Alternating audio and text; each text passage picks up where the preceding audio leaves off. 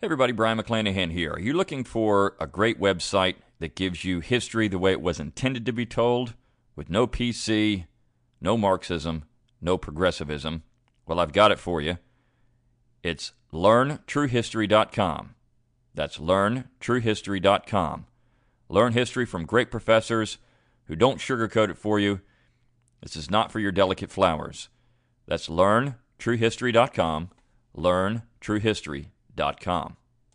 This is the Brion McClanahan Show.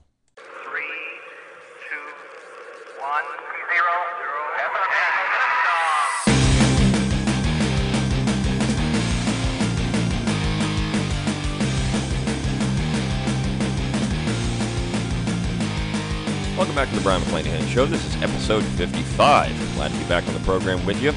I uh, just want to remind you if you like this podcast, uh, please share it around. Uh, please like me on uh, Facebook and follow me on Twitter and YouTube and all the social media. I'd appreciate your support. Uh, the only way we're going to continue to get the word out is for good people like you to go out there and uh, make that happen by sharing this stuff around on social media. So uh, I would be honored if you would do that for me. Uh, I can do some of it myself, but um, growing an audience requires a little bit of word of mouth as well. So um, please get out there and and pound the pavement, so to speak, and uh, let people know you like the Brion McClanahan show.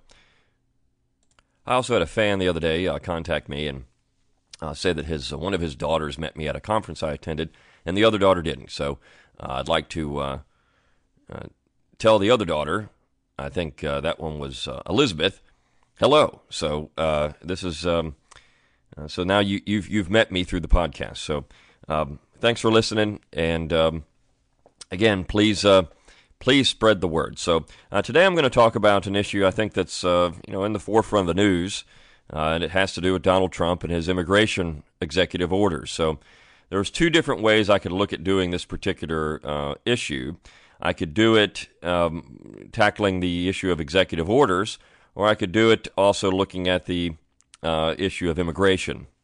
And so I decided to do immigration first. At some point, I'm going to talk about executive orders, but of course, I, I did a lot of that in my Nine Presidents Who Screwed Up America and Four Who Tried to Save Her. So um, I'd rather do the, the immigration issue first. I think that this is something that um, is the issue of the 21st century in many ways, moving forward, uh, and how we're going to wrestle with uh, large numbers of of people coming into the United States, and how to do it uh, constitutionally. One one one thing, and uh, also how to fight back against some of these uh, leftist charges uh, that are uh, hurled against the administration and against the people who believe in immigration reform. Now, trying to curtail immigration to the United States is nothing new as I'll talk about historically. This has gone on uh, really since uh, there was a United States. So first, let's let's tackle one of the uh, falsehoods of American history, and that is we're a quote unquote nation of immigrants. So first, let's take this into pieces. So we're going we're going to look at the first part. The United States is a nation. Well, this is simply not true. Uh, it never has been true. Now, even the founding generation used this language at times, you know, a, a, a nation, an American people. Uh, there were people who did that. But overall, that particular idea was rejected over and over and over again in the founding generation. So the United States is not a nation, uh, it's a union of states, it's a federal republic. And in, in those states, you had, even at the beginning, the, the founding, you had 13 individual republics, and certain parts of the United States had similar attributes in terms of culture. Uh, so if you look at states like Massachusetts, Connecticut, and uh, New Hampshire, all three of those particular states had a general culture um, that was completely alien in, in, many ways to the culture of the other regions of, of uh, British North America. Rhode Island was also similar, but and Maine. I mean, eventually Maine becomes a state in 1820, uh, but their culture was even a little different than that of Massachusetts. Rhode Island would not have been formed unless Roger Williams had been booted out of Massachusetts and excommunicated, uh, and then uh, petitioned to form his own colony. And so, people in Rhode Island and people in Maine. Uh, Maine was founded by uh, John Wheelwright, who was also the founder of New Hampshire, but he was booted out of New Hampshire because he and John Winthrop did not get along. So uh, these two, those two particular states are a little different. Rhode Island's always been very independent. In fact, it was the last state to ratify the Constitution. And they didn't send any delegates to the Philadelphia Convention of 1787. So, but you generally had a political culture and, uh, and a, an overall culture in, in, Massachusetts. Massachusetts was the hub of New England. Uh, that was uh, drastically different from that what you would find just even a little bit further south. So, you had one particular region there, a Puritan culture. And then you go a little south into New York. And New York was founded by uh, the Dutch first. And so that particular culture of New York, all along the Hudson River, the patroon ships that were there, was um, very much different from what you would find in Puritan Massachusetts. Uh, in terms of, of religion, it might have been a little more similar than what you would have in, in the South, in particular, uh, the Dutch being Protestants. But um, you would uh, you would find that these patroons were much more like Southerners, at least in the way that they uh, wanted to uh, handle their uh, social and economic affairs. Uh, these patroons were uh, patroon ships were large estates all along the Hudson River, and essentially, if you were a patroon, you were the master of your own domain, meaning that you basically set every rule you could for your particular estate.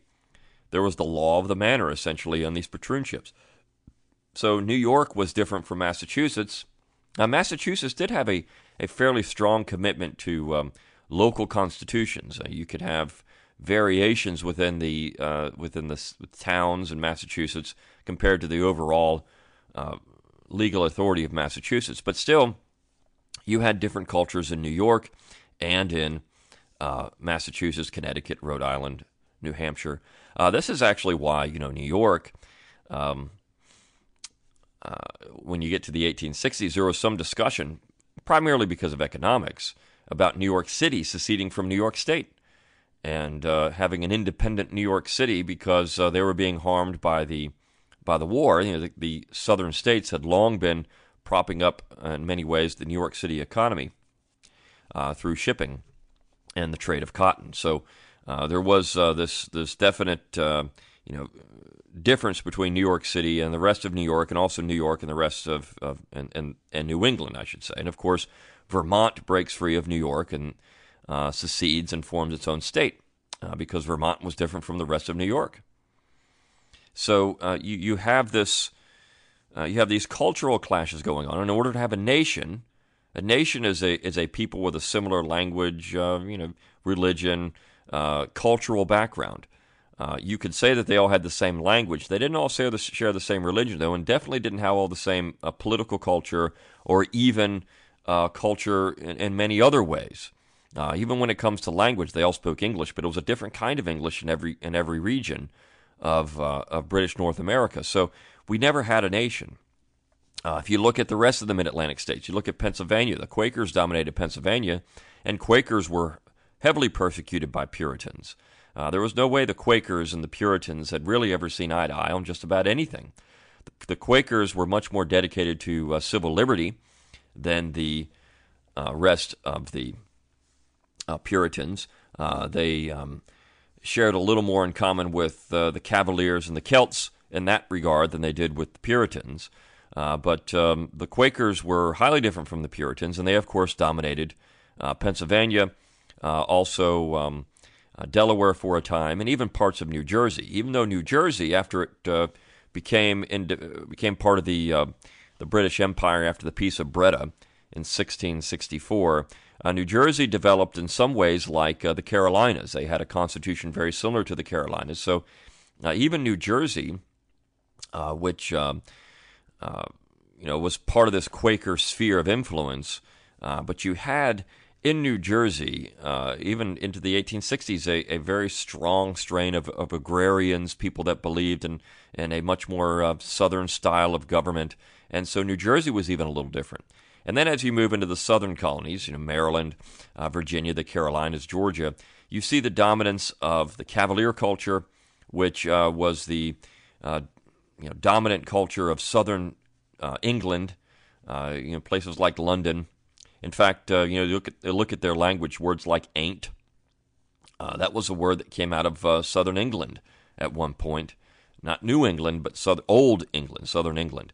Uh, and the southern dialect was very much found in, in places of, of southern England, even into the 19th and 20th centuries. so these cultures, these regions were different. There was no nation there. Political culture was different. Uh, their customs and manners were different. Uh, and so it was very hard. No one really talked about putting together a nation in reality because everyone knew, as Benjamin Franklin recognized in 1754, that all the colonies were too provincial. Jefferson saw them as independent countries when he authored the Declaration. He saw it before that. Uh, even in the time leading up to the uh, American War for Independence, he saw that these areas were different. And so a union was made much more sense a union of, of states, a federal republic, because putting a, a nation together would have been impossible. You have to have a common culture to do that. And no one thought we had that in the 18th century or the 17th century in British North America. So, what about are all these people immigrants? Well, absolutely not. I mean, of course, you can say that the, the first people here, the first people that arrived here, first Europeans, uh, were uh, settling here, um, and they had not been here before. But by the time we get to the 18th century and the formation of the United States, these, a lot of the people who were doing that were fourth generation, third generation uh, Americans. It's like saying today that if you're if you're born here and your family's been here for several generations, you're somehow an immigrant. You're not.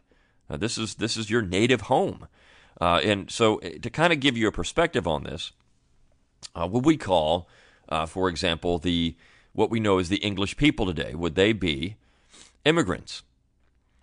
Uh, well, if you look at the history of, of England, I mean, the first people there were Celts. And those Celts were then essentially conquered by the Roman Britons. So those Celts would be the native Britons uh, but the Roman Britons came in and took over. And then, of course, after the Roman Britons, you had the Angles and the Saxons, Germanic raids into uh, England. And nowadays, we think of the English people as the Anglo Saxon people. But these Anglo Saxon people weren't there. They were Germans smashing in from the continent of Europe. But are they immigrants? No. They are the dominant culture, at least somewhat, because eventually the Angles and the Saxons were conquered by the Normans. And also the Danes were in, uh, in parts of. Um, the British Isles. You know, you had the Dane law and you had uh, the, the red haired Irish were not native to Ireland. Uh, they're the Danish peoples who came in and smashed into Ireland. So are they immigrants somehow? Are the Normans immigrants? The Normans, of course, who conquered uh, England in 1066. So all of these things led to a political culture, but we would not say these people are all immigrants. And this is the trend all throughout history. You know, we call uh, the Greek people uh, well, we say they're immigrants because uh, eventually the people that we know as as uh, as Greeks.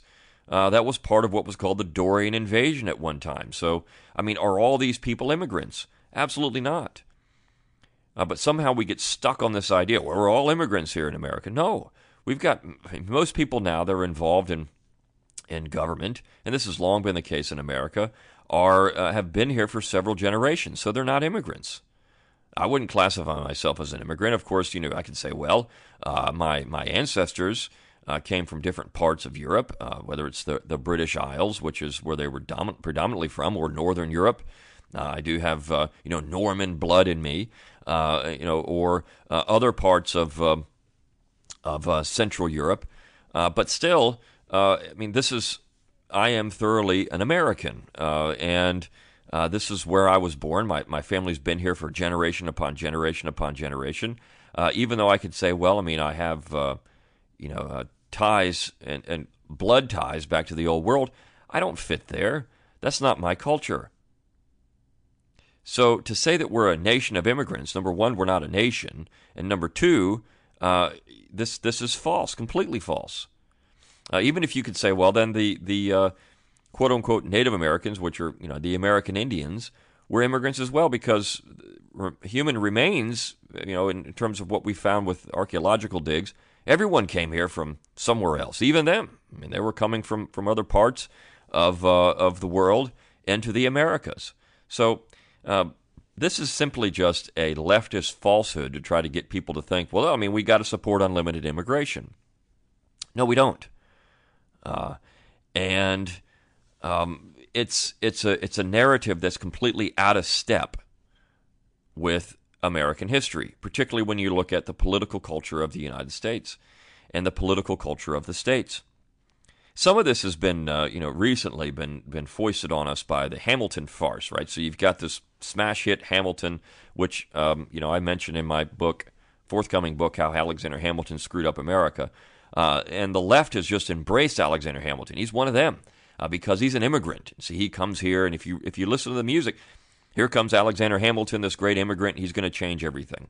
Uh, in some ways, Hamilton was different there. You know, Hamilton was an American nationalist because he never really had a state that was his home. He didn't have any roots like Jefferson did, or Washington did, or even the Adams did. Uh, you know, the he was he was a recent uh, arrival when you get to the 18th century.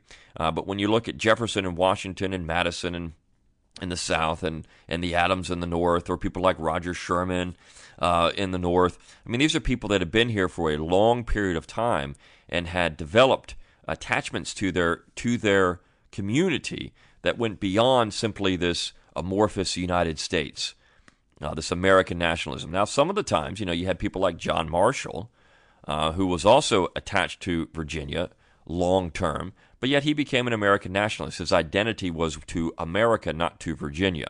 But I think overall, if you look at the founding generation, more of them were attached to their region or their state than they were, or their local community, than they were to some you know, amorphous United States.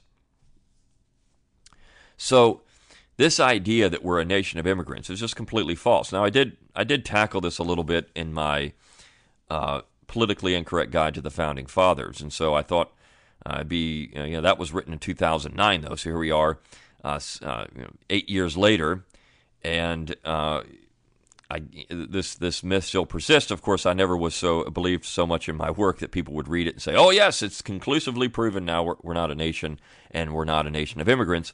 But um, uh, I hope that uh, at least that persuaded some people, and maybe this podcast can do the same.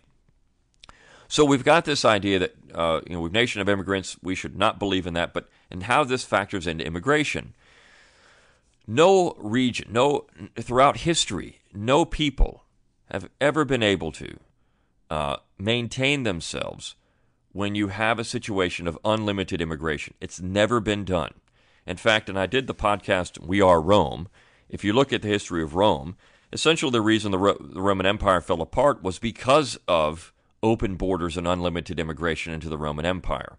It eventually was a catastrophe because they could not maintain their traditional political culture. And I think that's what this comes down to more than anything else you have to, if you're going to have immigrants into your region, they have to assimilate. They have to assimilate at least with your political culture. And I would say there is, in some ways, maybe not as much anymore, but for a long time there was a common political culture in uh, America, and that was a dedication to federalism and a limited central authority. Now, that has changed over time, uh, particularly with the progressive movement, and the progressives are the ones who are really driving this nation of immigrants narrative. Uh, and it doesn't matter if they're on the left or the right. In fact, that the progressives need this kind of thing to make their system work.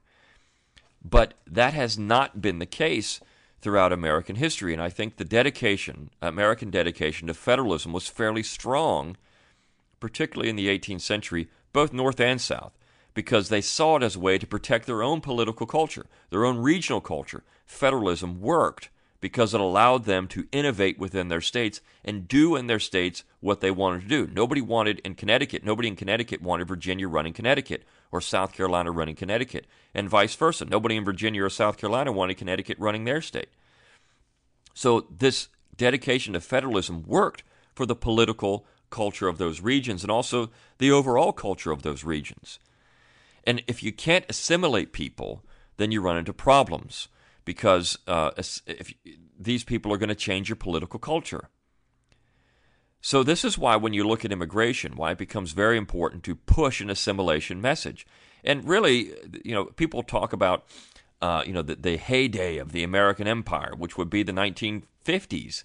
and into the 60s. Well, if you look at that time, uh, immigration was stifled in those periods. Uh, you had some time for America to develop kind of this American nationalism that people liked. I mean, it was rah rah America. We were great. We were the big boy on the block. We're beating everybody up. And uh, people kind of liked that. Um, you know, we're, we're the number one. We're number one. You know, you think about that. We're our team is number one. And so you didn't have mass immigration really uh, in the 1930s and 40s and 50s. The Great Depression stifled a lot of interest in coming to North America from other parts of the world. Uh, if you look at immigration numbers, uh, you know, the charts of immigration, you had very little immigration into the United States in the 1930s and 40s. Uh, it started ticking up again in the 50s, but it wasn't until some immigration reform in the 60s that you started seeing immigration start to spike again, and that's because the left controlled uh, Congress and they were able to ram through several immigration reform efforts uh, in the 60s, from the 60s through the 80s, and now we've seen an explosion in immigration. Uh, and of course, the left has been driving the narrative. But this, uh, you know, the political culture of America in the 30s and 40s and 50s was much different than the political culture of America in the 60s and 70s and 80s and into the 21st century. So we've had this explosion in immigration. Now, the question is, what can the federal government do about it? Now, of course, Trump has issued his executive orders, and people are all going ballistic over this. And uh, you know, this is uh, this is problematic. He's being a dictator, et cetera. There's all these conspiracy theories out there. Uh, the left is going crazy about you know executive overreach, whereas for for uh, eight years they didn't really care about their guy with executive overreach. In fact, that was the entire point of nine presidents who screwed up America. This has been an issue since 1789. Uh, the creation of the executive branch was a major disaster for American liberty and, of course, the Federal Republic. Because ultimately, even things that Washington was doing, of course, Hamilton's whispering in his ear and making these things happen. Ultimately, the things, some of the things Washington did set the stage for some of the things that Andrew Jackson did and that Abraham Lincoln did, and then all the progressive presidents of the of the 20th century into the 21st century. I make the argument in that book that we've had, uh, you know, essentially since 1989, an elected king. I know George H.W. Bush uh, was just as bad when it came to executive abuse as uh, Bill Clinton or George W. Bush or Barack Obama and now Donald Trump. Uh, so, my hope uh, with, and I knew going in that Donald Trump was going to abuse power. It's going to happen because the executive branch has been set up that way now for, when you look at over time, we've had, um, you know, 28 years of executive abuse since 1989. And now we're just going to have, you know, 29 years. We're going to have another four years of this. And, and, and so the left is so inconsistent. What we need to do is get together and say, you know what, we don't want this happening to either group. We don't want uh, the president to be able to abuse power at all. Now, uh, can the president direct immigration policy? Well, if the Congress passes legislation to that effect, then he's going to do it.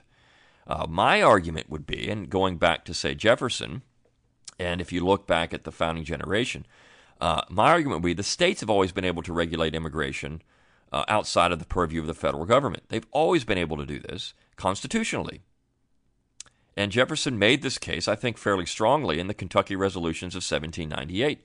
He pointed that out. Uh, the states have always been to regulate, been able to regulate, and constitutionally, the only power that can really regulate who's within their borders. So, uh, the United States government can pass uh, laws of, of uh, naturalization, universal laws of naturalization. That's to become an American citizen. And they did so in 1790. In fact, it was fairly easy to be a citizen as long as you're of white and good moral character. That was actually the requirements. But the states could regulate immigration into their own borders. And Jefferson made this fairly clear, as I said, in 1798. And I'm going to read you part of the uh, the Kentucky resolutions uh, that make this uh, make this very very very clear. So Jefferson said in the in the second section of these 1798 resolutions that the Constitution of the United States, having delegated to Congress a power to punish treason, counterfeiting the securities and current coin of the U.S., piracies and felonies committed on the high seas, and offenses against the law of nations, and no other crimes whatsoever. Those are the only things the United States government could punish according to the Constitution. Those are the only laws they could pass that would actually have some type of punitive effect. If people violated these laws, Congress could do something about that. But otherwise, they cannot punish any other crimes. Those are the only crimes enumerated in the Constitution that Congress has authority over. That's it. And so he uses a Tenth Amendment argument here because he says any other powers are not delegated to the to the uh, uh, government by the Constitution. So they they can't they can't do anything else. And he says in the fourth section, resolve that alien friends are under the jurisdiction and protection of the laws of the state wherein they are. So this gets into the idea of sanctuary cities. Uh, you know, Trump cannot force state authorities and local authorities to enforce his immigration laws or his immigration edicts, I should say. He can't do it. The Supreme Court has even said that, and you can't use funds to coerce a state. So, in that particular way, um, Trump can make all the wishes that he wants, but these sanctuary cities, um, they have the law on their side. Now, there's going to be some battle between these cities and the state. The state can actually force the cities to do things because the cities are, are creations of the state. But this gets down to the idea. I, I think we should even decentralize further. The state should have much more. Cities should have much more autonomy than they do. Uh, but the states are uh, the are the sovereign power, and the cities are mere corporations of the state. So you do have this argument: the states could actually coerce the cities to do something. But uh, alien friends, as Jefferson calls them, are under the jurisdiction of the states and the laws therein, and so the states can actually limit immigration if they choose. They can say these people can become citizens and these people cannot, according to the original Constitution. This is an argument Jefferson would have made if the state of Massachusetts doesn't want to admit people in their border and say that uh, you know you're an illegal alien here, they can do that. And they can say you're no longer welcome here. You have to leave the state.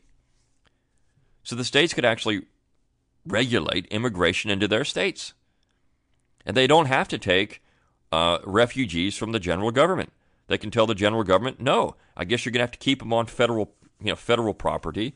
Um, and so uh, they could, I mean, the general government could say, we're going to put them on a military base in your state, uh, but they couldn't go anywhere else.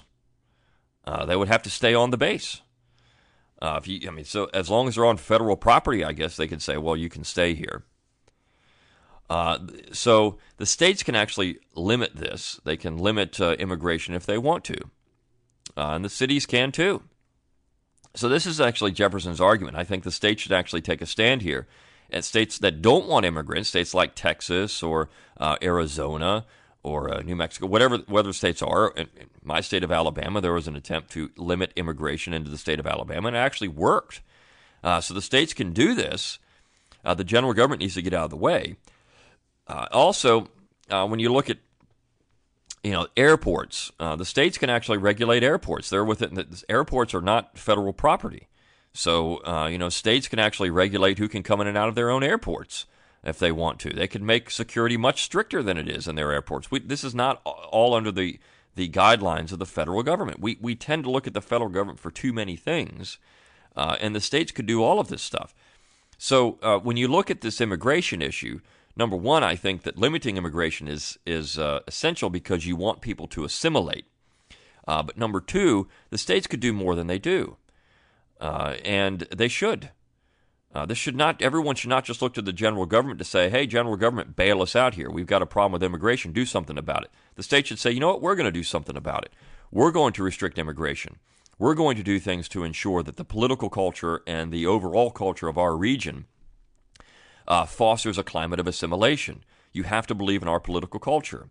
Now, it doesn't mean that you have to drop everything. I mean, we, we like this idea. We can go out to a Mexican restaurant, we can go to a to a Thai, uh, uh, a Vietnamese restaurant, or a or a, a, Chinese restaurant, or a Thai restaurant. We like these things. Uh, we like to have uh, you know some some uh, uh, you know diversity in our food choices, for example. Um, we like to have, uh, you know, we like to look at uh, and, and, learn about different peoples from different parts of the world, and that's great. I mean, I think people should do that. People should be worldly in that way. Uh, but uh, what we also need to to insist upon is that people who come here try to assimilate with our political culture and, and the culture of the region wherein they they live. Uh, that needs to happen. Uh, because if they don't, then you create a situation where further down the road, your political culture and the culture of your people can be eroded, and I think that is uh, that's problematic. Um, so uh, we should be insisting on assimilation we should be insisting on people become Americans. Uh, and they should not just that, but become Americans within the culture where they reside. And over time, you see that. It does happen, but it does take some time. And so limiting immigration allows uh, assimilation to happen, allows people to be absorbed into the culture of the time. If you just dump, and, and the founding generation said this. Look, George Washington said it very clearly. He was very much against people being dumped, a large number of people being dumped into an area, because that would destroy the culture of the region. They could not be assimilated. Washington even he made that very clear. I'm fine with people coming in in small numbers to and over time trickle in because that allowed them to be assimilated. And essentially, that's what happened in the North American colonies. You didn't have large amounts of people being dumped in at every one time. Uh, people came in and they assimilated to the culture that was here. Uh, so that's the key to all of this. You can't just have a large group of people, you know, thousands of people dump into an area. It's going to completely change that area. And so we shouldn't want that. We should want welcome people in who are going to assimilate. We're going to teach them how to be good Americans. We're going to teach them about the political culture and the regional culture wherein they reside. And they're going to assimilate with that culture. And that was generally the idea of American immigration uh, all throughout the, the early 19th century.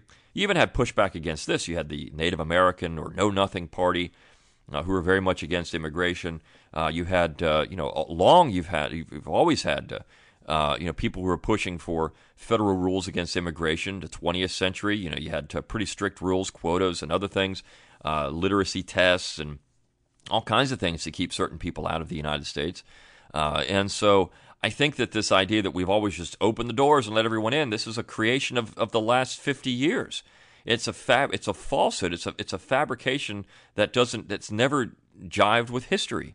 Uh, Americans have, have always been interested in limited immigration and assimilation up until really uh, you get to uh, the the 19 uh, late 1900s, uh, the late 20th century. That's when the narrative began to change, change, and that's because the left controlled everything, and they simply uh, spewed falsehoods. I mean, this is what it comes down to.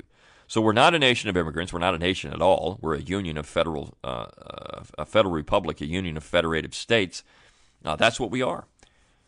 Um, no American nation exists.